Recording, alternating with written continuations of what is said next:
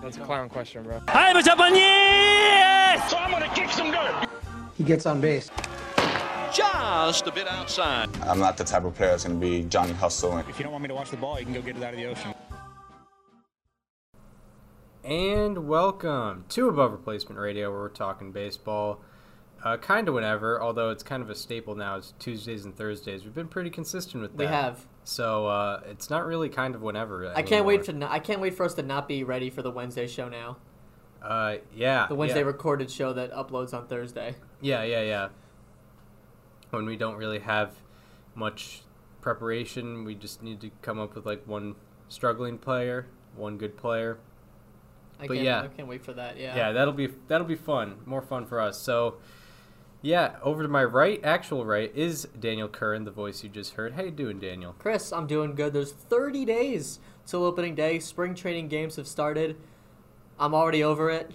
I, I'm gonna mm. be honest. I I don't. I mean, I, there's reason to and to not pay attention to spring training games. I think it's just for identifying potential breakout players. Like if if an already established player has a tough spring training, I don't think it's fair to be like, oh, hot take. This is the this is the regression of of Charlie Blackmon Yeah. here. Yeah. yeah. Yeah, it's He's only hitting 228. There we go. yeah, it is. Uh, like, and especially when you watch a player have a good performance, it's so hard not to be like, well, look out for this guy. Yeah. Because like spring train spring training, I can discount a bad performance, but when it's a good performance, I really want to jump up on whatever band. And. I think and it is it is actually fair to do that. Like I don't think you're outlandish if you're if you're like, "Oh, so and so from the Kansas City Royals, look out for him. He's got a Mm-hmm. 2.25 ERA in 16 innings pitched."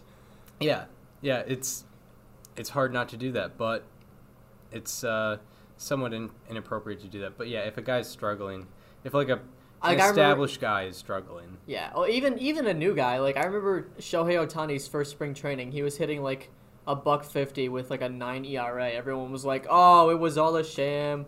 Like we hyped up this guy the whole offseason. He was the next Babe Ruth. It's like, guys, shut up. yeah, and he, he was like 23 at the time too. Yeah.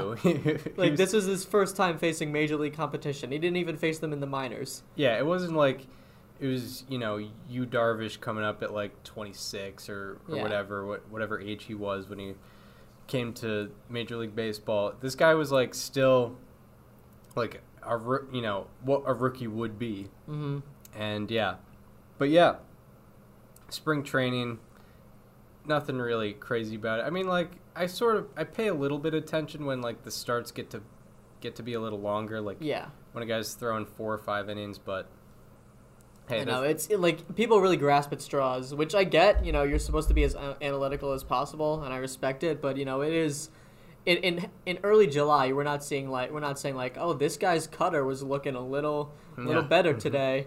Like Yeah. this guy, he this guy was elevating his fastball a little more mm. than he usually does. Like we're not, we're usually not saying that in like August, unless it's a guy that's like, you know, a rookie or something like that. Like yeah, we're not, you know, we're not looking at like Justin Verlander today and mm-hmm. being like, you know, he elevated his fastball a lot today. He wasn't doing that back in 2006. So I'm Yeah. really interested to see what that looks like now. It's like watch out. Chaz Roe's slider, I think, is only moving twelve point nine inches Yeah. instead of thirteen point three. Ah, I mean, Did that surgery really get to him? Yikes! Yeah, this is. I think we're wit- witnessing the disintegration of Chaz Roe. Yeah. Uh, but yeah, not a lot of uh, not a lot of news to get to. So we decided to tackle two divisions. Actually, there's one more thing I would like to say. yes, please.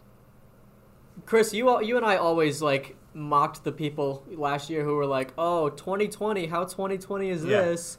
Like when the Nationals Yankees game got rained out. That's where it started. Uh, I would just like to say if if news comes out that like the state of Florida is allowing like 20% capacity at Rays and Marlins games, if you're one of those people that's saying so it's just like normal capacity, you're a horrible person. Yeah. You're, you're not funny. Yeah. I don't. I don't. I'm not going to laugh at that joke the 97th time that I hear it, and it's such an easy joke. yeah, yeah, yeah. Like it's not difficult to come up with that one. Yeah, I've heard my dad say that joke about six times Yeah, already. no. Like, I would just like to address that. yeah, it it is bad because also those jokes those jokes were made at you know when there was no when there were no fans in the stands Yeah, too. So exactly. that's all it's already unoriginal. Like in March, people were like, oh, the Rays are going to have an advantage this year because they're not going to be playing in front of fans, just like they always have. Yeah, I mean, like that was sort of a factor, but I I only like when I was considering the Rays as a as a contender. That was like the seventh most important thing Yeah. that you brought up in that discussion. Yeah, I was I was like, well, they don't have to go, you know, against the uh, road crowds and like Yeah, the home, like- their home crowd is you know it's Yeah, like if like especially if they're playing the Yankees all the time, like that is that is Mhm. where the crowd is a factor more than anywhere else. yeah yeah because they were just at a disadvantage because their their home crowds weren't as effective as the other team's home crowds. Exactly. So it would make sense. So in conclusion, if you're going to like those jokes take zero creativity. yeah, I like I don't even even if it was in March, it still takes zero creativity. So if you're one of those people, I just want to know I just want you to know you're not funny and you're not creative at all. Yeah. I was I was glad you said that because I've I've been growing sick of that as well. My my uh, parents were actually at Hammond Stadium for Twins Red Sox yesterday. Oh wow. and uh, or uh, this would be Sunday, and my dad showed a picture and he said, you know, pretty normal capacity for a Twins uh, for a Twins spring training game. So of course, of course it's That's there. a that's a back to back division winner. yeah, yeah. It's just now. not not true, but. I don't know. I mean, spring training games aren't that well attended, but but still, I mean, let's let's Cut- let's try to let's try to dig yeah. deeper here. No. Um, but anyway, yeah, that's all the the ongoing baseball stuff happening Yes. right now. There's not much. Not much. Yeah, this is honestly like off-season talk. This is where it's probably the most dead because there's no one's really signing. The only thing you can bank Jackie on Bradley is Jr. is still out there. Jake Odorizzi is still out there, which is very weird. Like I really don't hope, I really don't want to have another Craig Kimbrel Dallas Keuchel situation, but it really f- feels like that's where this is leading to. um, yeah, pos- but um, Because then then they're gonna sign in June. well, neither of them got qualifying offers, did That's they? a great point. Yeah, you're right. um, yeah, the, w- yeah, the, the Odorizzi probably won't have the draft pick attached to him. Yeah, I don't think so. I don't think Bradley maybe, but I don't I think so. forget if Bradley got the qualifying offer because that, you know, if he was offered nineteen million dollars, basically, I feel like he probably would have taken that. I don't think he had it offered to him. Yeah, so, you know, if yeah, if they were two bigger guys, it would be a it would be a big problem. Um, but I don't know.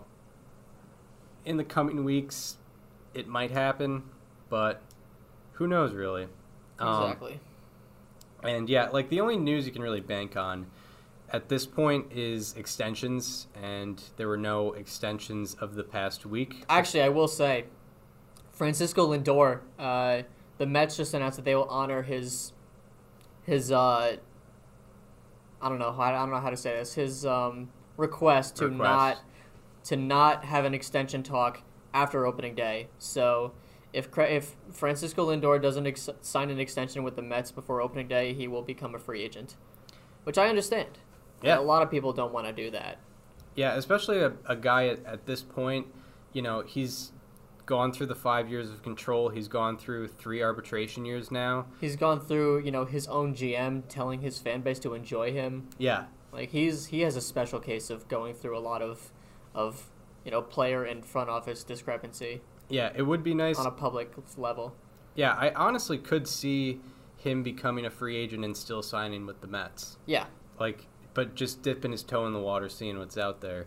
Uh, I can totally understand that. But yeah, um, yeah, that's uh, that's some news, and I guess uh, Hunter Dozier signed a four-year, twenty-five million dollar extension. yeah. No, I mean that's, That's- a good that's a good move for the Royals. They're a team that I'll get into this later, but they actually are a very intriguing team to me. hmm So I am very curious to see what they will end up doing. Yeah, because they're pretty good at getting guys pretty early. Like they got And they're good at and they're good at uh, sorry to interrupt, but they're good at keeping guys around. Like Yeah. you look at the 2015 team, none of those guys were particularly in their younger years. hmm Yeah, they got you know Whit Merrifield for a somewhat cheap deal. Uh, they got you know they're keeping Hunter Dozier. Around. I think the next for- stop is the next step is Jorge Soler. Yeah, Keep that guy around. and then because they have a pretty good assortment of position players. You know, pitching wise, you have you know Brady Singer coming up. or who's already had a decent rookie year. But yeah, you need guys um, who are able to pitch. But yeah, they have a decent assortment of position players. Uh, Bobby Witt Jr. will Mm-hmm. probably be coming up in the next couple years. Mondesi as well. But yeah, I mean, we'll get into that plenty as we are previewing the both the AL West and the AL Central today. We're starting with the AL West, going with the AL Central second. Um, but yeah, anything more on the goings on of baseball today before Not we get particularly, no.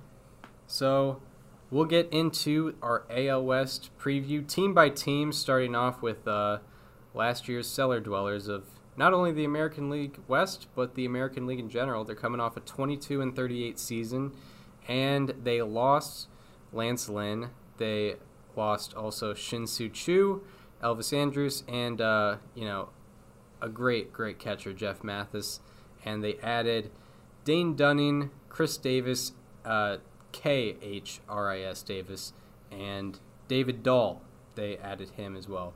Um, what player are you? Would you highlight from the Rangers? You mentioned they lost a great catcher in Jeff Mathis. Yeah. I'm curious to see if his replacement, Sam Huff, will be able to make up for that loss. Sam Huff is the number one prospect in that system, and in just 10 games last year, he slashed 355, 394, 742 with an 1136 OPS. He hit three home runs and had four RBIs. It's a very small sample size, but this is not a very. I don't think this team has a very positive outlook going into the season. But Sam Huff, I think, is a guy that can be a bright spot and really establish himself as a part of the hopeful future of the Texas Rangers. You know, Chris Young came in as the GM this offseason. I think he actually did a pretty nice job of, you know, taking some small steps towards mm-hmm. The beginning of this rebuild, essentially.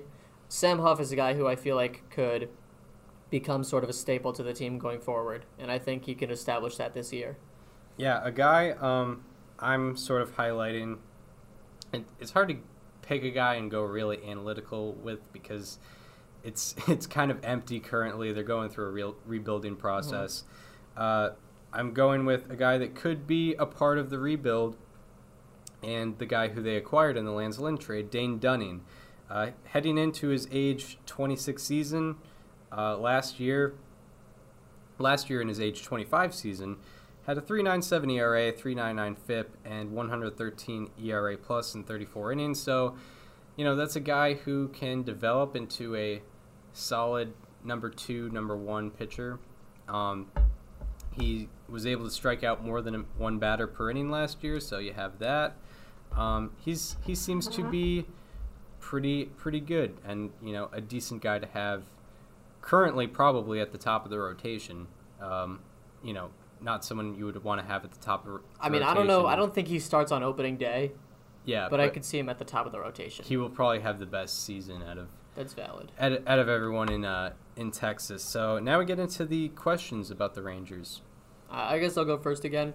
Who is a better chance of breaking out this season between Nick Solak and Anderson Tejeda? They are both going into their age 23 season or younger. They made their debuts, I believe, last year. Then Nick Solak may have debuted in 2018. But um, you know what? I think he did. I think Solak was traded for um, Pete Fairbanks. But regardless, which one of them two do you think is a better chance of breaking out? Uh, what positions do they play? Nick Solak is a.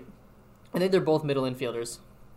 Um, well, I've heard of Nick Solak, so I'm gonna go with Nick Solak. Anderson Tejeda had a pretty good start to last season. He cooled down a little bit, but he, he they he, they had around like a ninety something uh, OPS plus both of them. Yeah, I'll I'll I'll go with Nick Solak. I mean, I don't know. It, it's the Rangers. Yeah. uh, my question is, uh, I guess, very negative. Uh, will the Rangers repeat as the worst team in the American League this year? Hmm. Well, they'd be competing with the Orioles and the Tigers. Tigers and Uh, maybe the Royals. Maybe the Royals. I don't think anyone in their division. Um. Not really. Yeah, I'll I'll say that. Yep. I think I'll say that. I would I would probably agree with that. Yeah. They just yeah they traded their best player currently. They have one valuable trade asset left, and he's Yeah. probably going to be gone by July.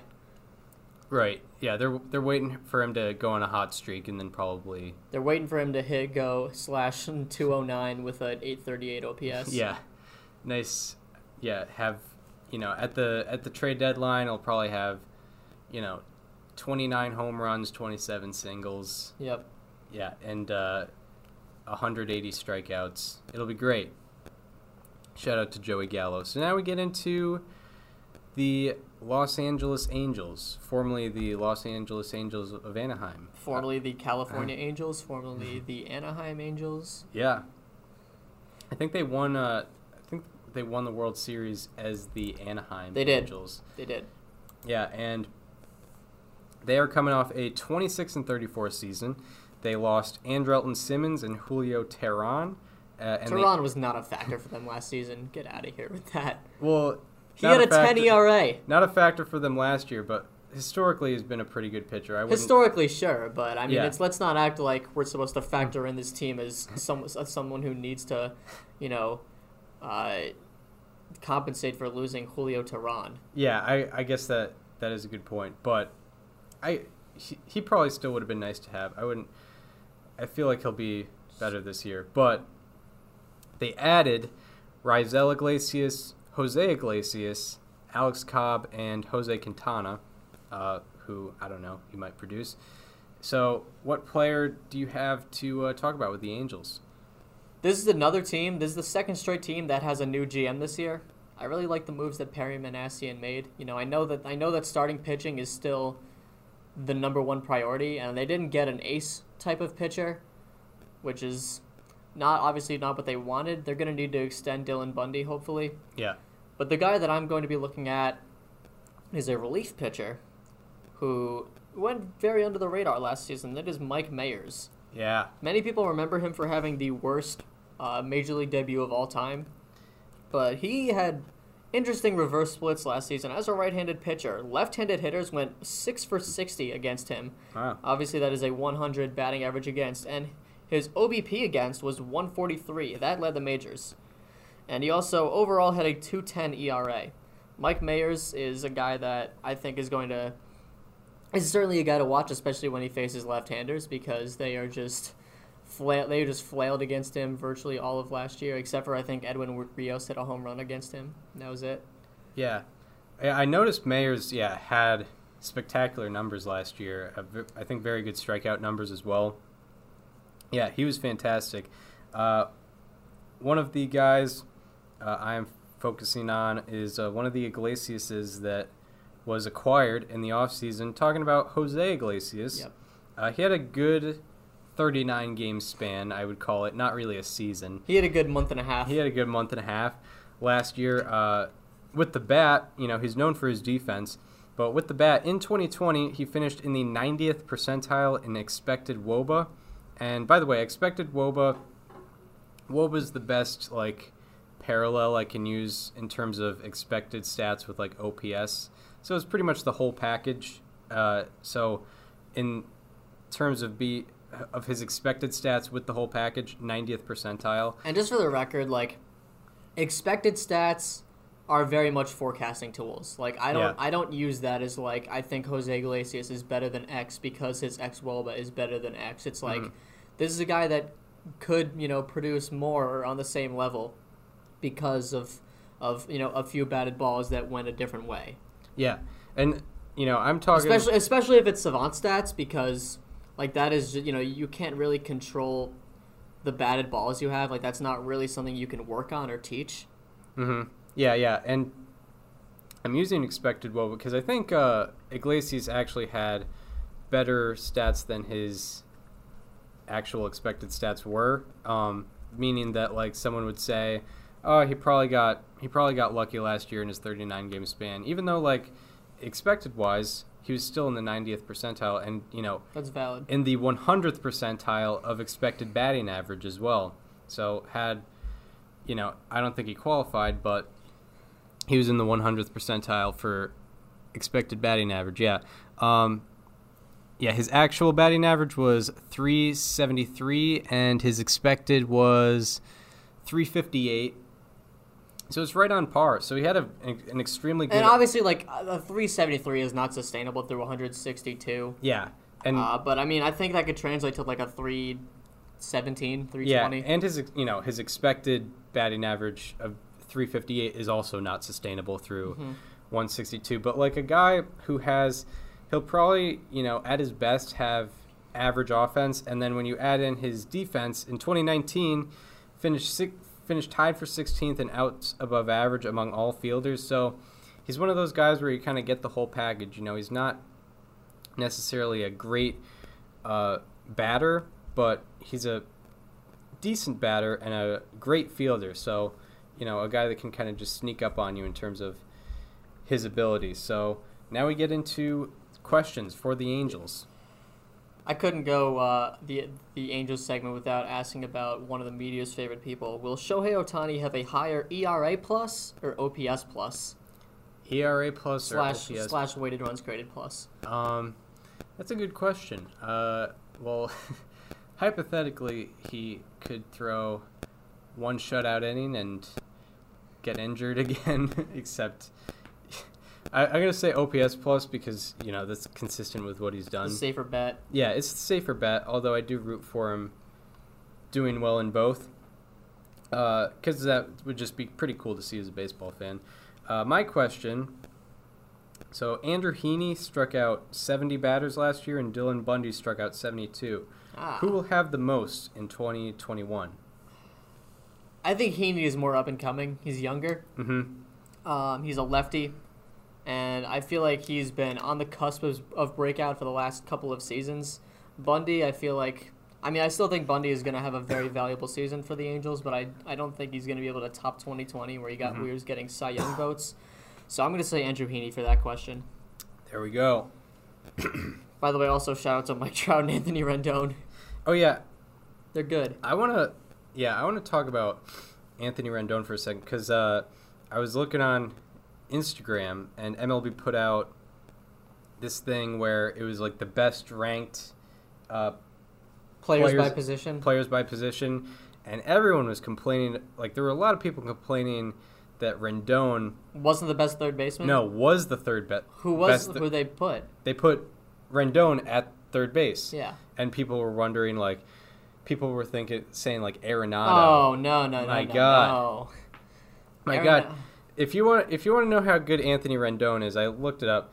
Uh, there are there is one player who has more fWAR than him uh, since 2019. That player is Mike Trout.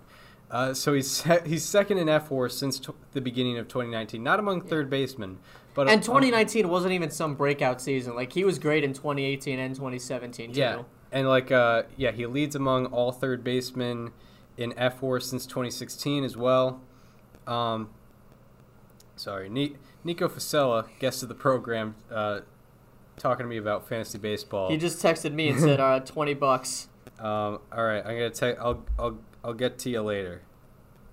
Sorry, sorry, Nico. He'll be he'll be uh he'll be a guest on episode 100 Soon. if you uh Soon. if you're wondering. He's been a guest. Yeah. episode 51. yeah, episode 51 and episode 100. If only. If only we did that one earlier. Yeah. Yeah. I'll get to you later. Uh, all right.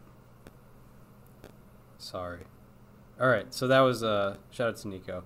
Um, yeah, I kind of I've never done fantasy baseball before, as as shocking as that may be. Interesting. I've Um, won, I think, three championships. That's that's very nice. I'm probably not going to do that well, or I don't know. I don't know how, how well I'll do. It's you have to take a much different approach to, than what you would. Yeah, my do problem is- analytics. my like pro- my problem- home run, like runs scored and RBI matter. yeah, There's there's no like ex woba category. yeah. My problem is I'm going to draft guys. That's what I always do. I'm gonna draft guys who uh, don't strike out a lot. Of, I'll have Ryu and Hendricks as my as my Yeah. two as my two pitchers, getting like five strikeouts a game. Yeah, my dad always says I, I, I would draft the best team in three years. Uh huh. Yeah. Like it, like I'll like this the team that I draft this year is gonna win the ch- the fantasy baseball championship in 2023 for sure. right. Right. Like I'll draft Andrew Vaughn in like the 17th round. yeah. Just see just seeing what happens. Yeah. Um. So, but yeah, the Anthony Rendon. Uh, yeah, I mean, yeah, he's leads all third basemen in fWAR since 2016. He's been the second best player in terms of fWAR since the beginning of 2019.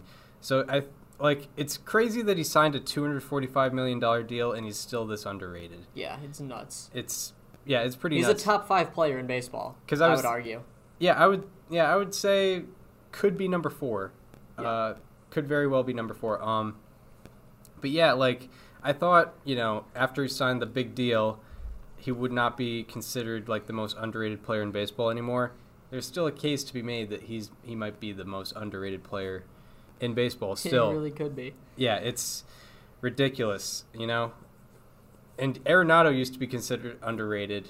Now it might be going the other direction. Oh, it's oh, it's 100 percent in the over Yeah. the other direction.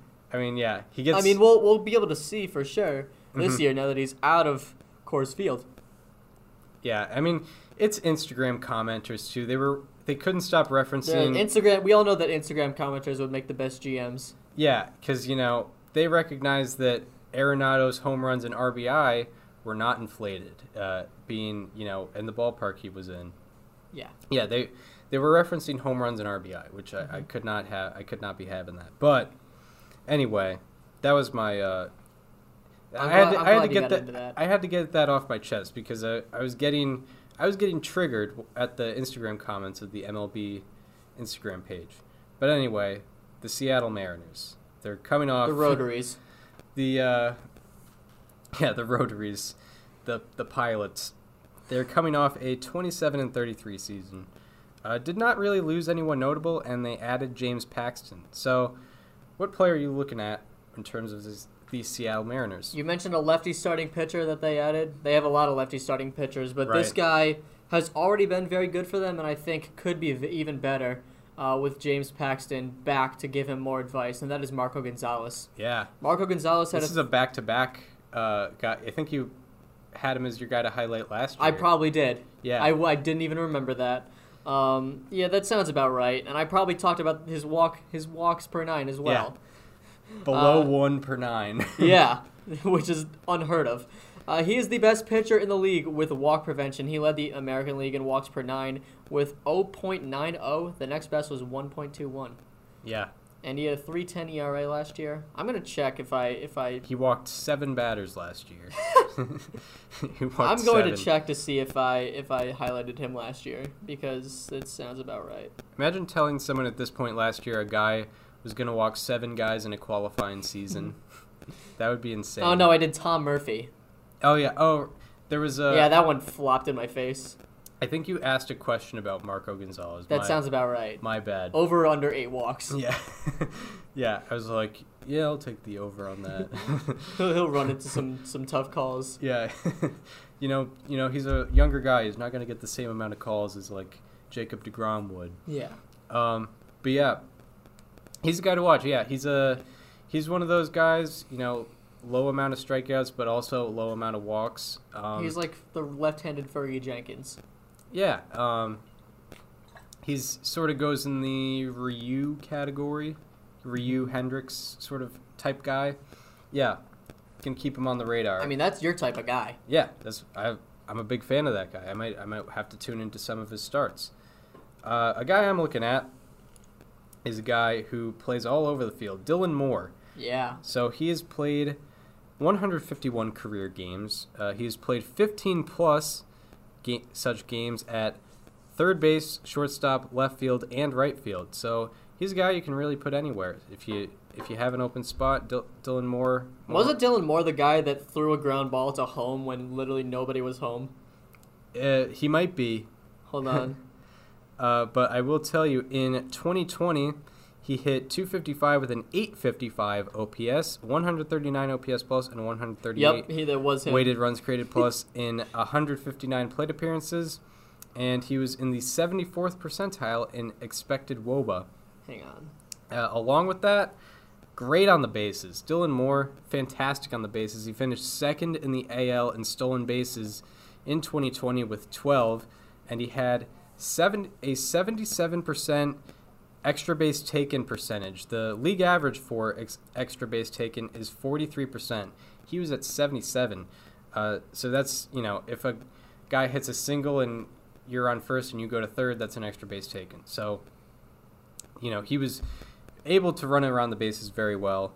Uh, so yeah, let's watch this video. Maybe I'll edit it in.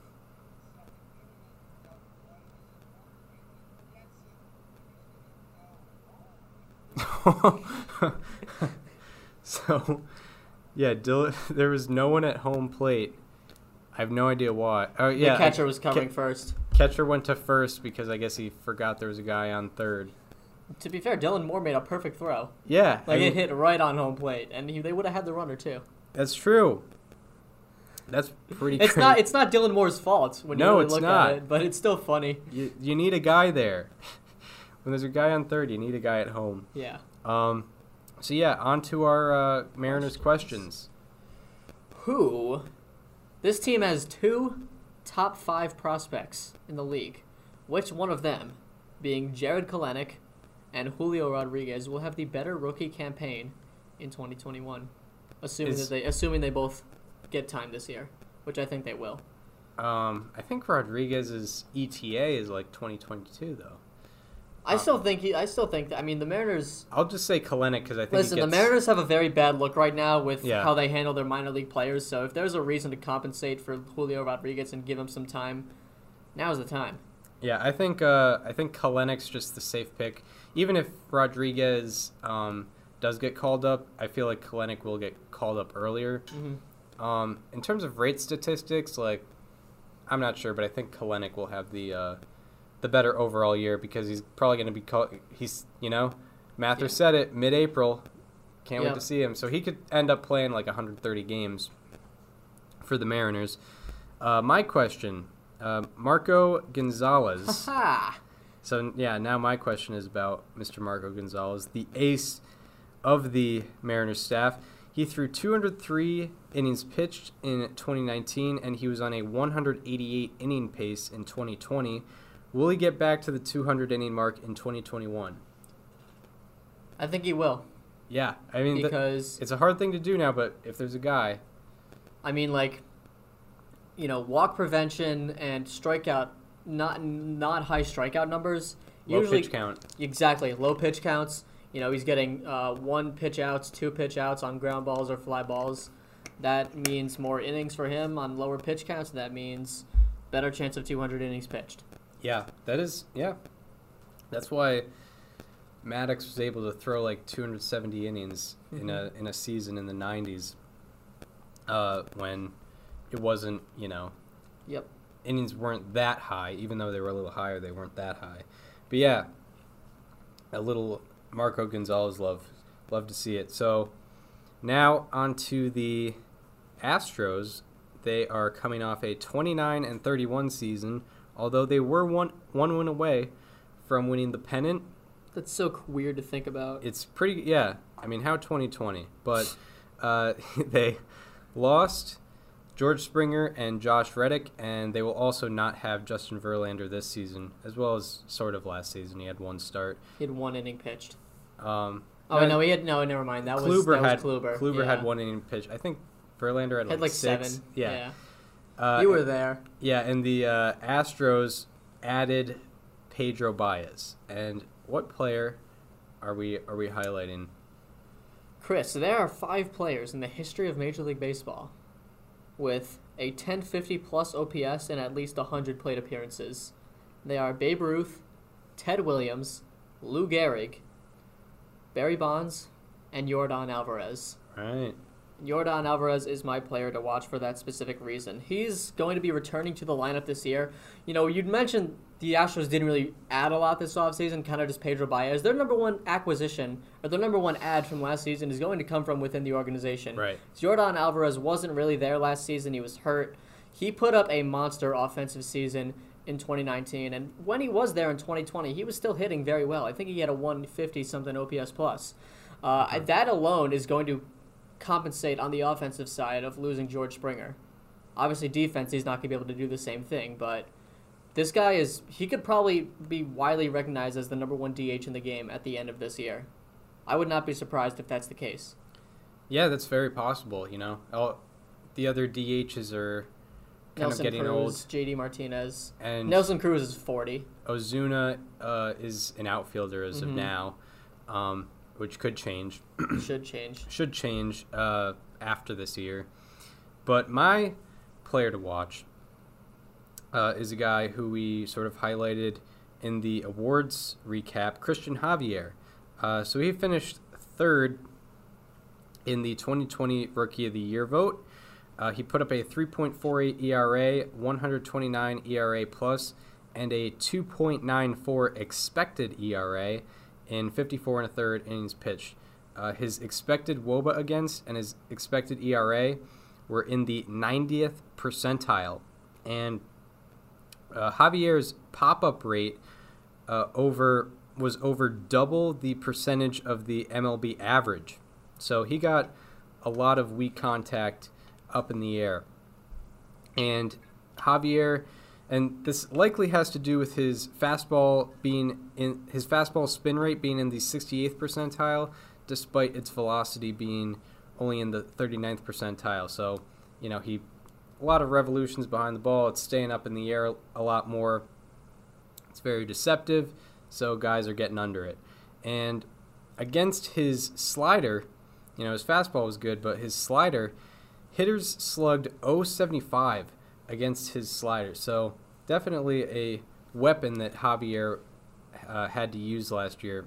And in nine and a third playoff innings, he allowed three runs and struck out 13 batters. So Javier is a guy you can probably rely on having a good year last year, had good results, had good peripherals, and, you know, will be, you know, they won't have Verlander this year, but, you know, Javier, Valdez, uh, Greinke, and there might be another guy in there that's, you It's know, our guy.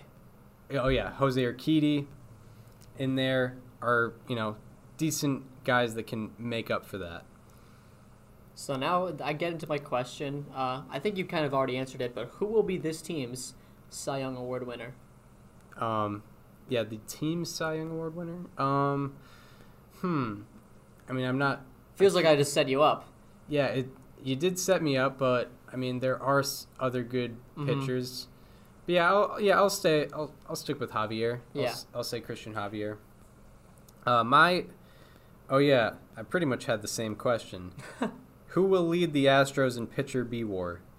Might as well. Um. So I mean, what we got? Greinke, we got Valdez, we got Javier.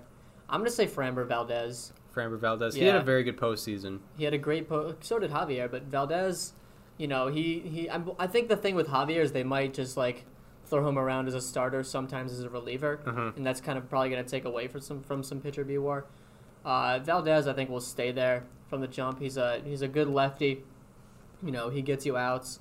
Uh, kind of similar boat to Marco Gonzalez. His strikeout numbers weren't, you know, weren't mind blowing, but they were they were kind of average. Mhm. Um, but I think Fram- Framber Valdez will be able to lead the team in pitcher B war.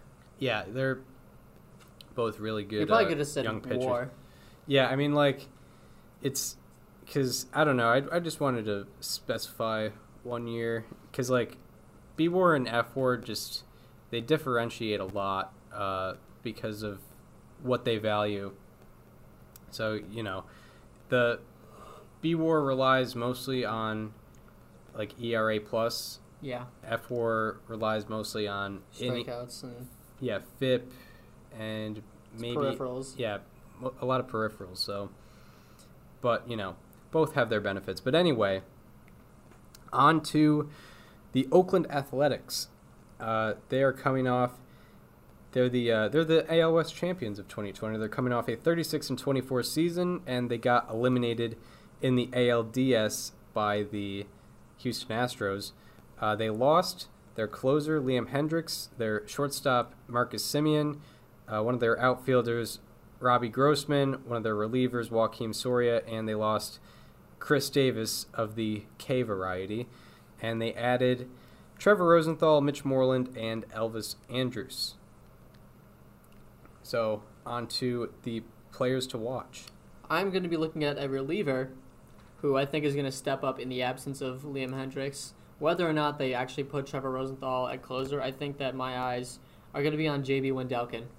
Uh, he had roughly the same ERA plus as Liam Hendriks. He had a 1.8 ERA, and he had just about the same innings pitched. Yeah. So other than outside of strikeouts and walks, which he has, he had four walks per nine, so that's definitely something he needs to work on a little bit. Um, virtually everything on his baseball savant page was in at least the 75th percentile last year, Mhm. uh, and he went very far under the radar uh, because the A's just had a lot of very good relievers that performed last year. JB Wendelken was kind of lost in the sauce there, and with Hendriks out, I think that he's a guy that's going to take a step up and lead that bullpen to even more greatness in 2021. Yeah, and you mentioned all the great relievers in the Athletics bullpen. Uh, one of them last year was Jake Diekman. Yeah, he had like a one earned run against or something like that. right? Yeah, w- he allowed one earned run in 21 and a third innings pitched. Uh, also, his expected stats were way up there as well. His expected WOBA against and his expected ERA were in the 95th percentile. Um, somehow, some way, he increased his ground ball percentage from 48.0% to 62.5%, and he had a line drive percentage less than half of the major league average. So, you know, they're not making contact a lot, but when they are, they're not really, you know, hitting hard line drives either. Um, you know, he had over 13 strikeouts per nine, and you know when they're not when they're making contact, it's not that great anyway. And he allowed two runs uh, in four and two thirds innings pitched in the playoffs, so it kind of kind of carried over. Um, and also a, a guy that I'm not you know focusing on, but I feel like should be mentioned, Sean Murphy. He he had a great rookie catcher campaign last year. Um, he's a guy to look out for. I think I looked it up among catchers with 140 plate appearances. I think he was second in the AL in weighted runs created plus among catchers. So he's a very good offensive catcher to uh, look out for on the A's. And now we get to questions. Yeah. Um, the absence of which player will hurt the team more? Liam Hendriks or Marcus Semien? Um, that's a good question because, I mean, Semien was extremely impact impactful. Even in a down year. in well, definitely in 2019. Um, but yeah, it's it's hard to measure that because, uh, Like who? Like if you're watching the A's next year, out of those two players, who do you think you'll be looking at and being like, "Oh, I wish they had that guy still more." yeah, because I mean, I remember when the A's, you know, when uh, or when Blake Treinen was struggling after that amazing 2018, uh, immediately Hendriks was just right in there. They might be able to do that with another closer. And they have like three different options for that. It could be Yeah. Trevino. They got. It could be Rosenthal. It could be Diekman. It could be Wendelken. It could be four different options. Yeah, there's a ton of guys that can slot in there. Not saying they'll be as good as Hendriks, but Probably not. I don't think Elvis Andrus is going to be as good as Semien would be, especially in a full season. So yeah, I guess I'll say Marcus Semien's Yeah. absence will be felt the most. That's fair. I Um, probably would have said the same thing. Yeah, uh, even though like Hendriks is a is better for his position, A's can do a lot more with their uh, relievers. So yeah, so that's the uh, You need the, to ask me my, my uh, Oh, question. oh right, that's true. Um, who will lead the Athletics in saves? Ahaha. I'm gonna stick to my guns and say JB Wendelken. JB Wendelken. Yeah. There we, there we go. Yeah, I mean, uh, he was kind of. I feel like he was the setup man last year. Diekman was more used probably for lefties, if I had to imagine. Yeah. Um, so yeah, Wendelken's probably more versatile. I in think I think the. I think the other guy that has the best chance is Rosenthal. That's right. Yeah, Rosenthal in there because he already has that closer experience too. Exactly. Even even if it was a long time ago, he does have that experience. So yeah, that was the American League West. Uh, now on to the Great American League Central, where we'll start at the bottom again with the Detroit Tigers. Uh, they're coming off a 23 and 35 season. By the way, they were like one game out of the playoffs at one point in early September. Yeah, they were like fighting for the eighth seed. Yeah. Yeah, like yeah, it was them and like the Orioles and the, and the Blue Yeah. Jays, and eventually probably the Yankees. Just Well, I think the Tigers were out by the time the Yankees were down there.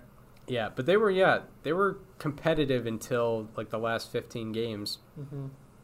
Uh, they lost C.J. Cron and Ivan Nova, which aren't huge losses. I mean, and- CJ Cron left mid-season. Yeah, they they did. So I guess they already lost him before before the offseason. and they added Robbie Grossman, uh, Wilson Ramos, Renato Nunez, Nomar Mazara, and Julio Teheran. So some crossover going on. Mm-hmm. So what are we looking at with the Tigers? They added a bunch of people. I don't know if any of these people can have long-term success on the team, but one guy that I'm going to be looking at is Robbie Grossman. Yeah, Um, he had himself quite the slugfest in 2020, unlike anything he had ever seen before. His ISO, his isolated his isolated power, went from a 107 in 2019 to 241 in 2020. That is a pretty big difference, and it actually, uh, it had the he had the highest year-to-year change in ISO in the American League last year. wow, Yeah, that's that's pretty wild. that's right. Um, yeah, he, like when I was looking at the A's roster, I was like, oh, Robbie Grossman had a good year, and then I clicked on his page, and it's like, oh, he's on the Tigers now. Yep. Like that's a guy who you know his presence might be uh, missed from the A's as well. But yeah, had a very good year last year. A guy I'm looking at, uh, a shortstop by the name of Willi Castro. Yeah. He Uh, got Rookie of the Year votes last year. He did, yeah. In uh, in 2020, in his age 23 season in 36 games, he hit 349 with a 150 OPS plus and 150 weighted runs created plus. Uh, his expected batting average as well was very good in the 93rd percentile, and his expected WOBA was in the 74th percentile. And along with that, his sprint speed was in the 84th percentile, so a very fast gentleman as well. And although he did not steal a base for the Tigers in 2020, he stole 15 plus bases in all five of his full seasons in the minors when he was uh, when he was in the minors. So Willi Castro, guy to look for, guy that's going to be running around the bases with some maturity. Uh, you know, once he matures, he'll probably develop into a good base stealer because of his speed, and uh, yeah, like a good good spark plug, I would imagine. Yeah. So my question, the Tigers obviously, you know, I mentioned a lot of these guys didn't. I didn't really see them having long term success on the team, but one guy who we're expecting long term success from is Casey Mize. Yeah. So my question, over or under 100 ERA plus for Casey Mize. For Casey Mize. Um, what might be preventing that is he Is doesn't the league? uh, the um, yeah the league and also he doesn't have the best defense behind him as Mhm. well, which might uh, affect him. But I mean, I mean, if we're talking errors, that doesn't go into his ERA. but you know, like But yeah, I get it uh, some guys are gonna reach a ball that other guys uh, won't be. But yeah, um, I'll still say above hundred for Casey Mize this year. I think he takes a step up. He'll have a full season, be able to figure some kinks out. Um, yeah, I mean he's a, Especially if the ball. I mean, I know Rob Manfred talked about deadening the baseball this year, which is very suspicious considering he denied, denied, denied the fact that the ball Yeah. was juiced for so long. yeah. So, but if you know if the game continues to be as offense heavy as it's been, it's not going to be very difficult for him to have a hundred ERA plus. It's basically just like have a four two six ERA and you're yeah, good. yeah, yeah, Uh, but if it you know if it deadens again, then it is going to be a little more challenging for him. yeah. I think, you know, I don't think he'll have a spectacular season, but yeah, above hundred, I think it could happen. Um, my guy is, or my question is not based on a, a young, a young member of the team. This is really just for for legacy. So Oh, in yeah. 2019, in 2019, Miguel Cabrera got 139 hits and 12 home runs. So keep those numbers in mind because he needs 134 hits to get to 3,000 hits and 13 home runs to get to 500 home runs. So in 2021, will he get both milestones, one or neither? I think he gets one, One. and it's the home runs. The home runs? Yeah. That seems more believe. Yeah. 134 hits might be hard for him to uh, to get to. 13 home runs, even in a big ballpark and a potentially dead in baseball, I think he can pop out 13. Yeah. It- that's assuming he stays healthy for the whole year, though, and I don't think that's a guarantee. Yeah, because also with some of those guys, one, once they're closing in on those milestones, they're just uppercutting the ball, uppercutting on the ball, just Yeah. trying to lift everything out of Yeah. the ballpark. So yeah, that seems pretty believable. But yeah, That's probably going to be the last like of the major milestones for him. Those two. yeah. I mean, That's kind of the stage of his career that he's in. We're just you know number watching on the on the count stats. yeah, yeah. I mean, like, yeah, he's not going to be getting any of the single season marks No, uh, anytime soon. But yeah, he's uh that that part of his career is over. He's got the triple crown, which was uh, like his fifth best offensive season. yeah, yeah. It was yeah under a thousand OPS. Yeah. yeah. It was. Uh, 2013 was significantly better. It was. It is true. It wasn't even a it wasn't even a competition. Chris Yeah. Davis had to ruin it by hitting 53 home runs out of nowhere. Right, right. C H R I S Davis. Yeah. um, Not to be confused with Khris Davis that hit 48 home runs. yeah. No, no, it's a different guy. and contributed. You know, it wasn't the only thing, but he topped J.D. Martinez in home runs. Yeah, he, he robbed JD Martin. I mean, he wouldn't have won it anyway, Yeah. but he was Mhm. standing in his way. Yeah, exactly. So now, on to the Kansas City Royals, who we uh, prefaced a little bit before the uh, before we got into this. So uh, they are coming off a 26 and 34 season. They added Andrew Benintendi, Mike Minor, Carlos Santana, uh, Carlos Santana, and Hanser Alberto. Uh, they didn't really lose anybody notable either. Um, so, what are we uh, what are we looking at in terms of players? I got two players There we go. that I'm looking for on this team. Shout out to Justin Havens, the producer for Starting Nine. I wanted to use this exact statistic, but he tweeted it out yesterday, two days ago. If you're listening to this, the day we, we dropped this pod, talking about Adalberto Mondesi. I don't know if Ah. you saw this tweet, but I he tweeted the stat. It was the exact stat I wanted to use for this segment, but I was then I was like, oh, I guess I got to credit him now because I can't just I can't just seem like I copied him. yeah. So, Adalberto Mondesi had a 14 weighted runs created plus last season up until uh, the start of, uh, up until September 3rd. Uh, that was the worst among qualifiers. And after that date, from September 4th on, he had the he was tied for the third highest weighted runs created plus in the majors with 202. The only people above him were Freddie Freeman and Jose Ramirez. Wow. Yeah, he had such a weird year. That's pretty wild. And yeah, you're And my okay, go ahead. yeah. Go go ahead. My second player is a relief pitcher that I think is flying way under the radar. Is one of the better relief pitchers in the game. That is Scott Barlow. Scott Barlow had one particular bad outing last year where he gave up three earned runs in a third of an inning. hmm If and he had a 4.20 ERA on the season. Uh, that's the weed number. Yeah. Yeah. If you take that one bad outing, out, and I know I know it's cheap to, to be like if you if you take out all the outings where he did bad, he was actually really good. Yeah. Yeah. But it's it's one third of an inning. Yeah, alright? It's exactly. A, like in the grand scheme of things, I know it's, one like out. you four know, batters. One outing is one outing is one outing, but it's you know, it's one third of an inning. If you take out that one single bad inning, he had a three three nine ERA last season, and that's not that's not a fluke because over the last two seasons, he is a three point four two FIP with eleven point seventy five strikeouts per nine innings. there we go. So Scott Barlow is someone who is flying onto my radar while he flies under everyone else's, and I'm expecting him to have a breakout year in 2021.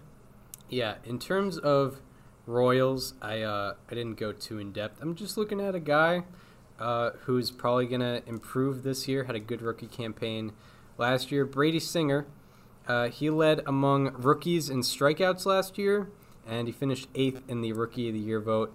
And in his age 23 season, which was 2020, he put up a 4.06 ERA, 4.08 FIP.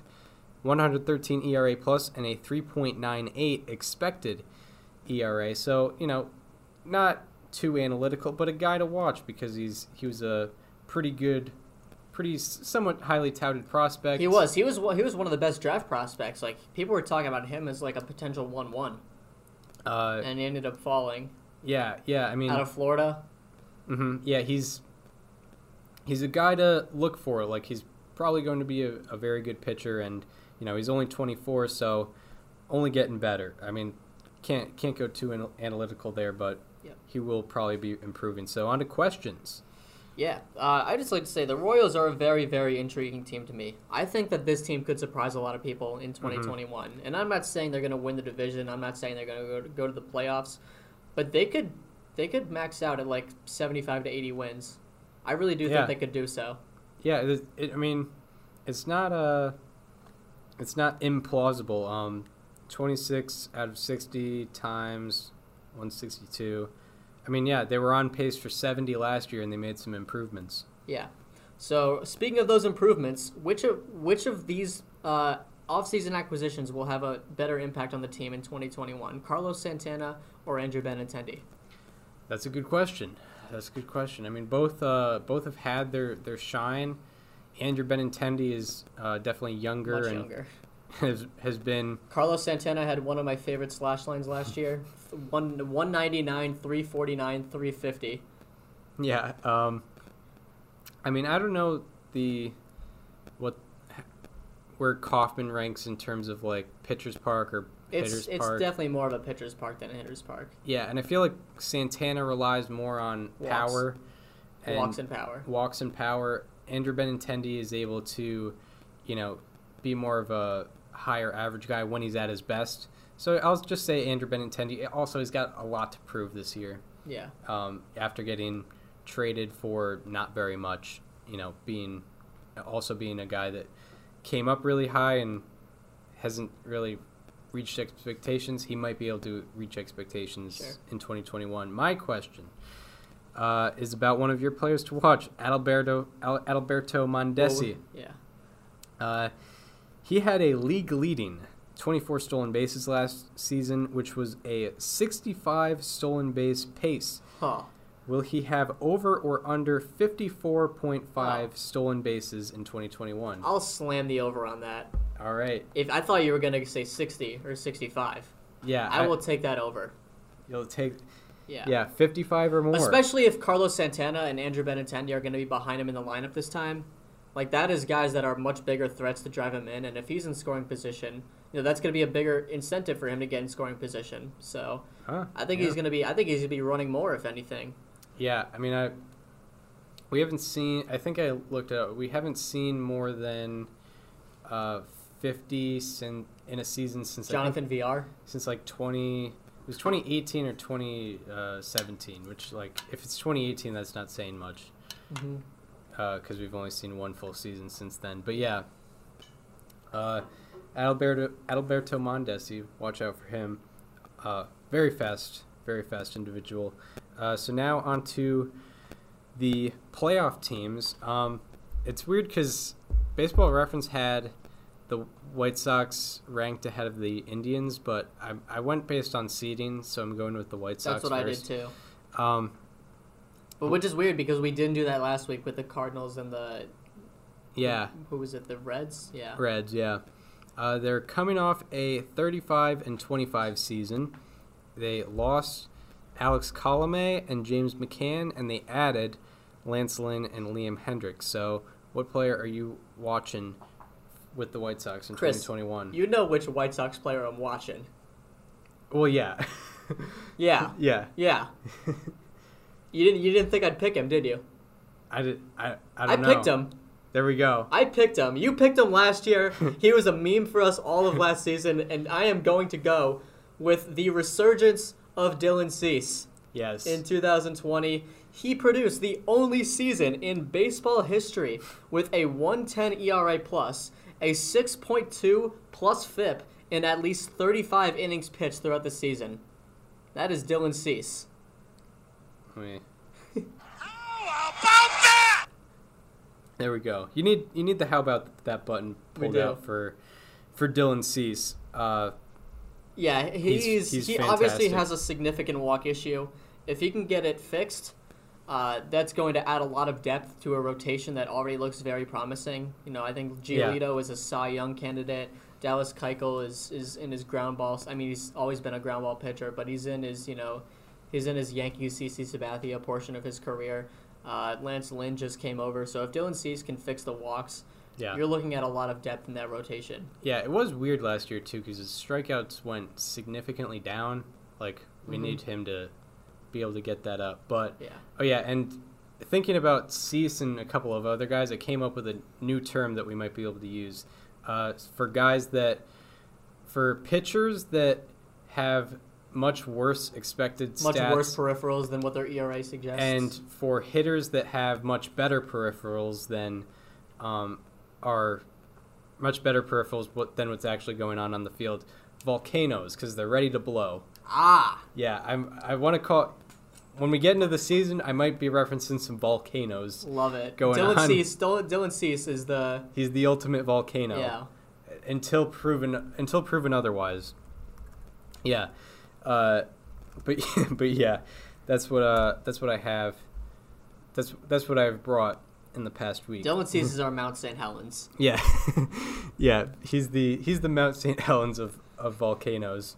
For sure. So, uh, a guy I'm looking at, also a pitcher coming out of the bullpen though. Uh, There's guy, so many options for that. yeah, Evan Marshall. So Evan Marshall, he had he's had a pretty interesting career. Uh, he had a good rookie year in 2014, then kind of fluttered around the league from 2015 to 2018. Had a good 2019, but his peripherals weren't great. And then in 2020, he fixed that. He cut his FIP by more than half.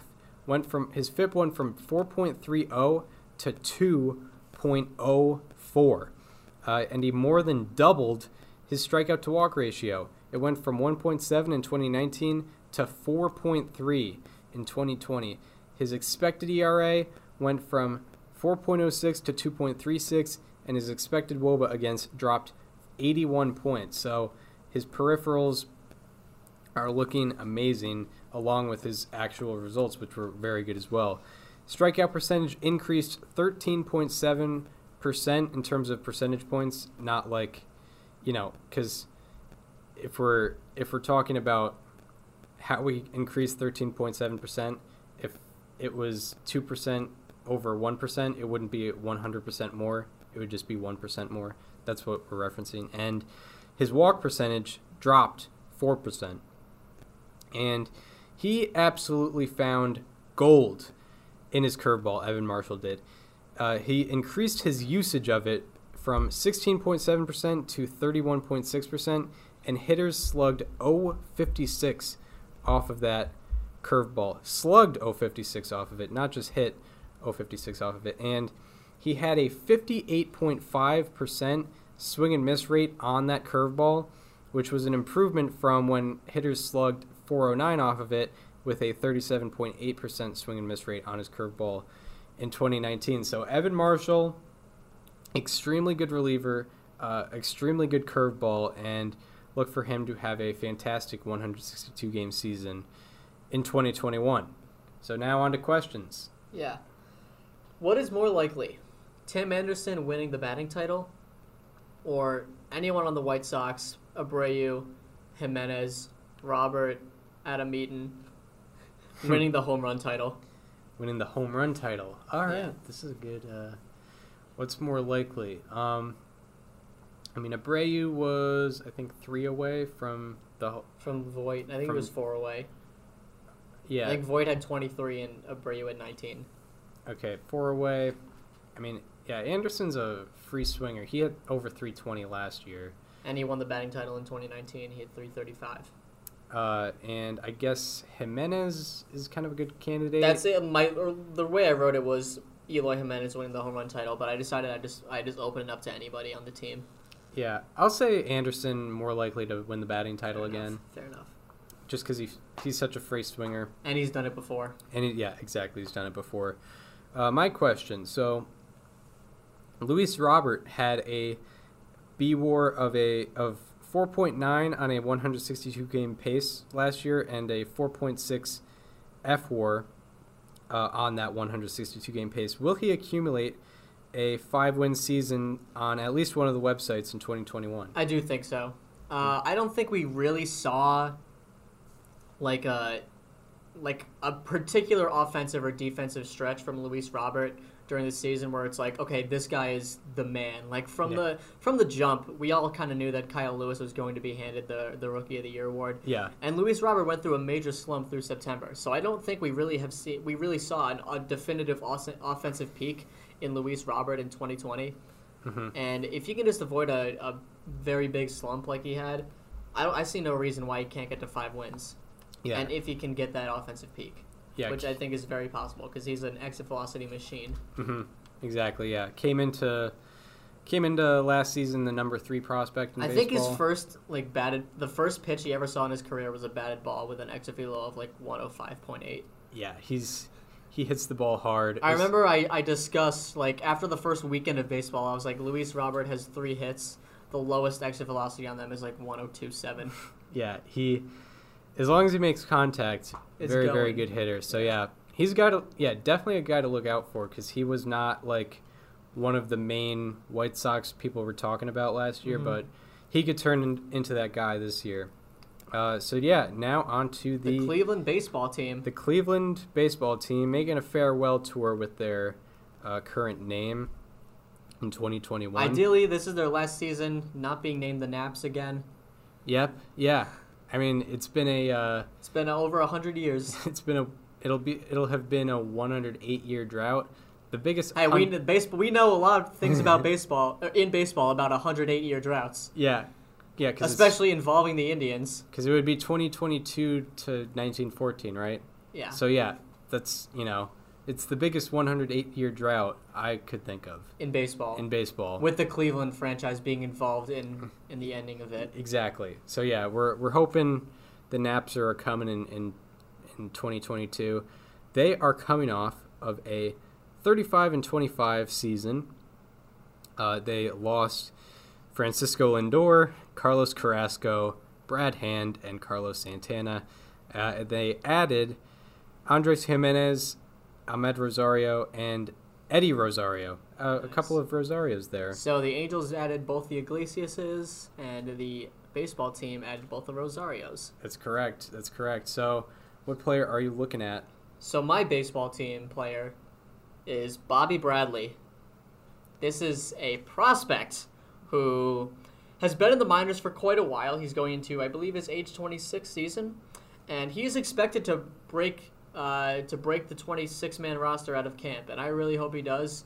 Uh, on MLB.com, he's projected to be the starting first baseman, and he had he has a 504 slugging percentage in the minors with a 250 ISO in 2,756 plate appearances.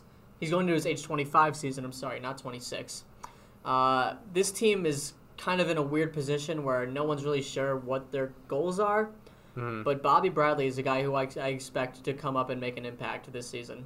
Uh, what what position First was base. he? First baseman. Yeah, Carlos Santana's gone. Insert Bobby Bradley. Yeah, there we go.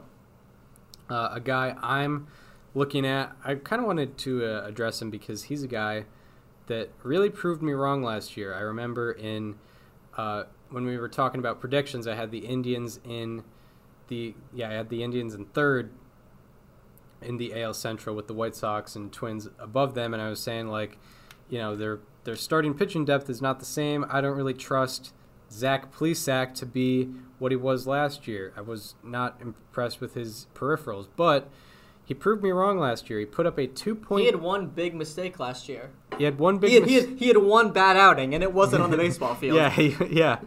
He kept it. He kept it off the field, but yeah, he had a pretty bad outing. You know, and really like we really mean the term outing here, Yeah. not yeah. It was uh yeah it was out it was a bad outing, and he he proved me wrong last year. Put up a 2.28 ERA, 3.39 FIP, 201 ERA plus, meaning he was 101% better than the average pitcher, and a 3.38 expected ERA in 55 and one third innings pitched. His strikeout percentage increased by 8.9%, and his walk per uh, walks per nine, or no walk percentage, was brought down by 5.5 percent. His he brought down his expected ERA by over two runs, and he brought down his expected WOBA against by 79 points.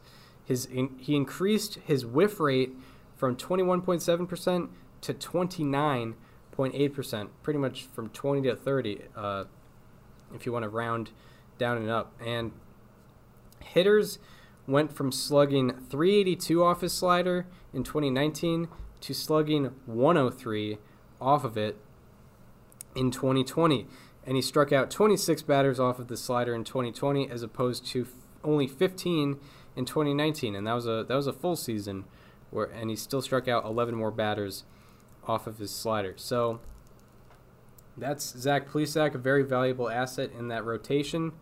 Should expect a full season out of him, unlike last year, for uh, whatever reason. So now on to our questions for Cleveland. So the baseball team lost Carlos Carrasco, like you mentioned, but they have a reputation of being a pitching factory where they could just develop starting pitcher after starting pitcher after starting pitcher that goes out and performs. Who do you see as being next in line? Next, in, would you consider McKenzie as waiting in line? I mean, he hasn't played a full season yet, so I'll count it. Yeah, because There I was there's one particular name I was hoping you'd address. um, what would be that guy? Because I'm probably just blanking on him. Uh, he was traded from the Padres. Uh, Cal Quantrill. Close. Um, traded from the- Logan Allen. Oh, Logan. Al- oh yeah, Yeah. wrong no, I'll, Padres I'll, I'll trade. accept. I'll accept McKenzie though. That's a, that's a fair point because he hasn't pitched a full season yet. I mean, if he pitched the same amount of innings in 2019, you're still you know he's still by technicality a rookie. So I'll count Triston McKenzie if that's what you want to go Yeah, with. I would. Yeah, I would. I expect more out of McKenzie than I do Logan Allen. Yeah. Um, yeah, like he he looks very good out there. I think he had like over ten strikeouts per 9 Mhm. low walk rate too, which is great. Uh, yeah, I would expect McKenzie to be that guy. Um, my question is about you know the star of Cle, you know, or I guess one of the stars of Cleveland right now.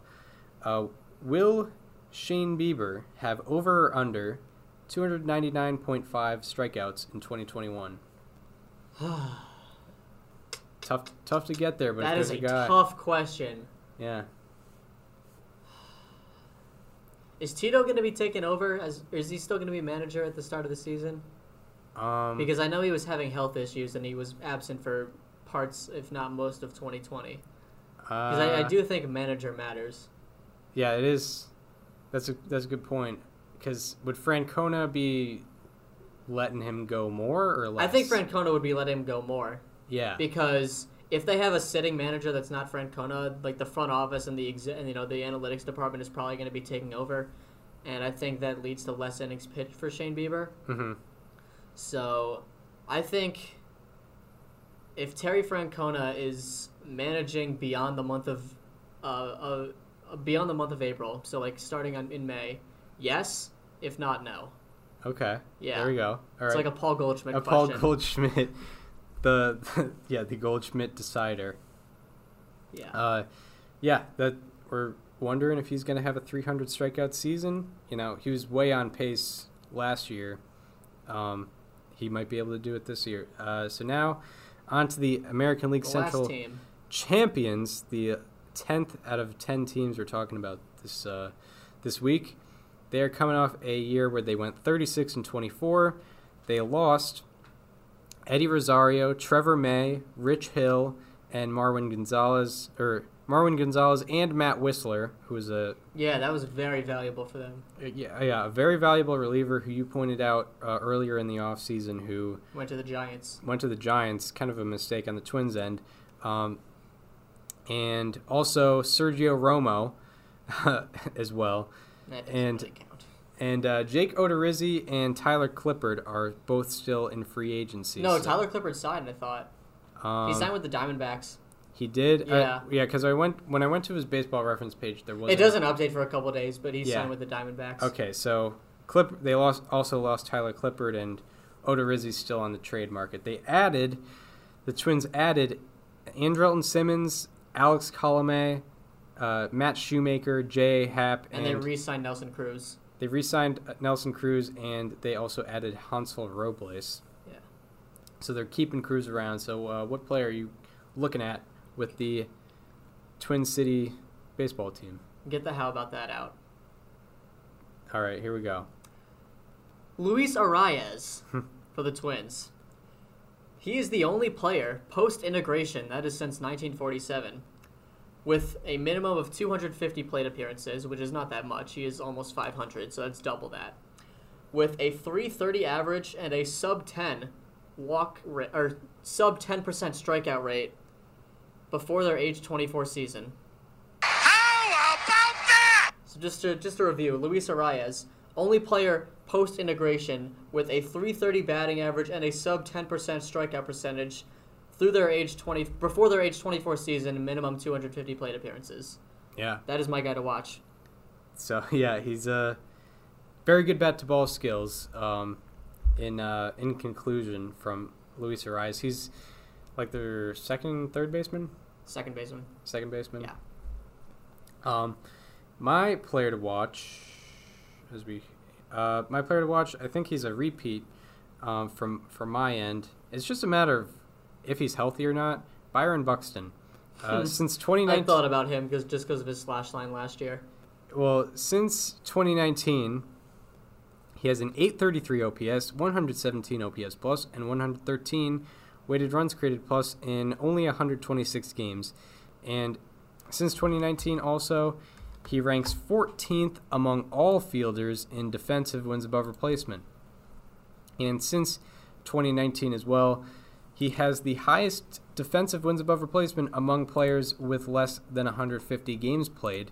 So it's mostly a matter of him staying on the field. He's a he's already a platinum glove winner, meaning he was the best fielder. Uh, he was the best fielder in baseball in 2017, and he's shown that he can be uh, good offensively as well. But uh, you know he's just had trouble staying on the field. So you know if he stays on the field, very valuable. But you know you're not very valuable when you're not playing. So on to some uh, questions. All right, we, do we have another how about that? Oh yeah, we do. We absolutely do. Byron Buxton's 2020 season was the only season in baseball history to have at least 52 plate appearances, an OBP below 270, and an OPS plus above 120. Yeah, he had one of my favorite slash lines in the league last year 254, 267, 577, 844. He walked twice. yeah, yeah. He he did not he did not take kindly to the free pass, but he hit a ton of homers. And I mentioned I mentioned 52 plate appearances being the minimum. He had 135, so he was that's not cherry picking. yeah, exactly. Yeah, he's uh interesting. Uh, very good. He's a good power bat. Great offensive player. Yeah, he's like a poor man's uh, Andruw Jones. Yeah. pretty much, as of now. Or even like a Torii Hunter yeah, Torii Hunter. to a degree. Yeah, sort of. Um, so now on to questions. I'll uh, I'll start off with my question. All right, go ahead. So, who will have the better season, Kenta Maeda or Jose Berrios? Kenta Maeda. I I think Kenta Maeda showed who he really is last year. I mean, I don't I don't think it's going to be the same degree of success just because of the larger sample size, but I mean, we're talking about a guy that finished a runner-up in the Cy Young, Mm-hmm. and he lost to one of the greatest seasons we've ever seen just by sample size. Yeah, yeah, yeah, So I think Kenta Maeda is going to have the better season. yeah, and uh, yeah, Berrios is like kind of the consistent guy. hmm Maeda just like came out, and like yeah, he's now he finally has an established role. Yes. He never really had that. he was kind of he was kind of flipped back and forth in LA. And if you remember, he had a really good like first month of his career too um, in LA. Yeah, wh- what one was that? Like 2016. 2016. He had like a like a one like a one ERA in the first month of the season. Yeah, that it does help that he has a defined role now, but uh, For sure. But yeah, and uh, your twins question. So over the last two seasons, Nelson Cruz has produced at least 160 OPS plus. He is now in a new decade of his life, his age 40 season. Can he sustain a 160 OPS plus in 2021? Whew.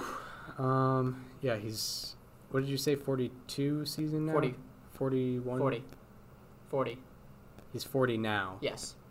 I thought He he was was- forty last year. I'm pretty sure he is 40 now. Well, oh yeah, he's his birthday is July first. Yep. It's yeah. So Yeah, so he's going into his age 40 season. going into his It's age- literally on the deadline. yeah, yeah. So yeah, he's going into his age forty season. Um, one sixty OPS. Actually, so a little teaser for next uh, division previews episode. I'm going to be previewing a player with another interesting birthday because I already did my previews for next week, thinking that they were supposed to be. I thought this week we were doing the NL West, but I was wrong. Yeah. What can you do? Yeah. Um, I'm gonna say uh, he gets under 160 OPS plus. Okay. It's just it's just hard to do for It's that so long. hard to do. and he had even yeah, if even if he was like 29. yeah 169 last year, 168 the year before. Like I don't know, he'll still have a fantastic season. Yeah, if a 150 is still really good. Yeah, it's elite. That's at least a 900. That's you Probably know, a 950. that's you know top eight in the Yeah. league. That's what a 150 OPS plus gets you. But yeah, so that is our uh, full preview of both AL West and AL Central. Talked about 10, or you talked about 11 players to look for. I talked about 10. Uh, gave each other some questions, and yeah, very good full episode of Above Replacement Radio. We hope you enjoyed this one. If you're uh, if you want to follow us on social media, go and follow me on Twitter at Chris underscore Gianta. Follow Daniel on both Twitter and Instagram at Daniel underscore Curran. And follow the show Instagram at Above Replacement Radio.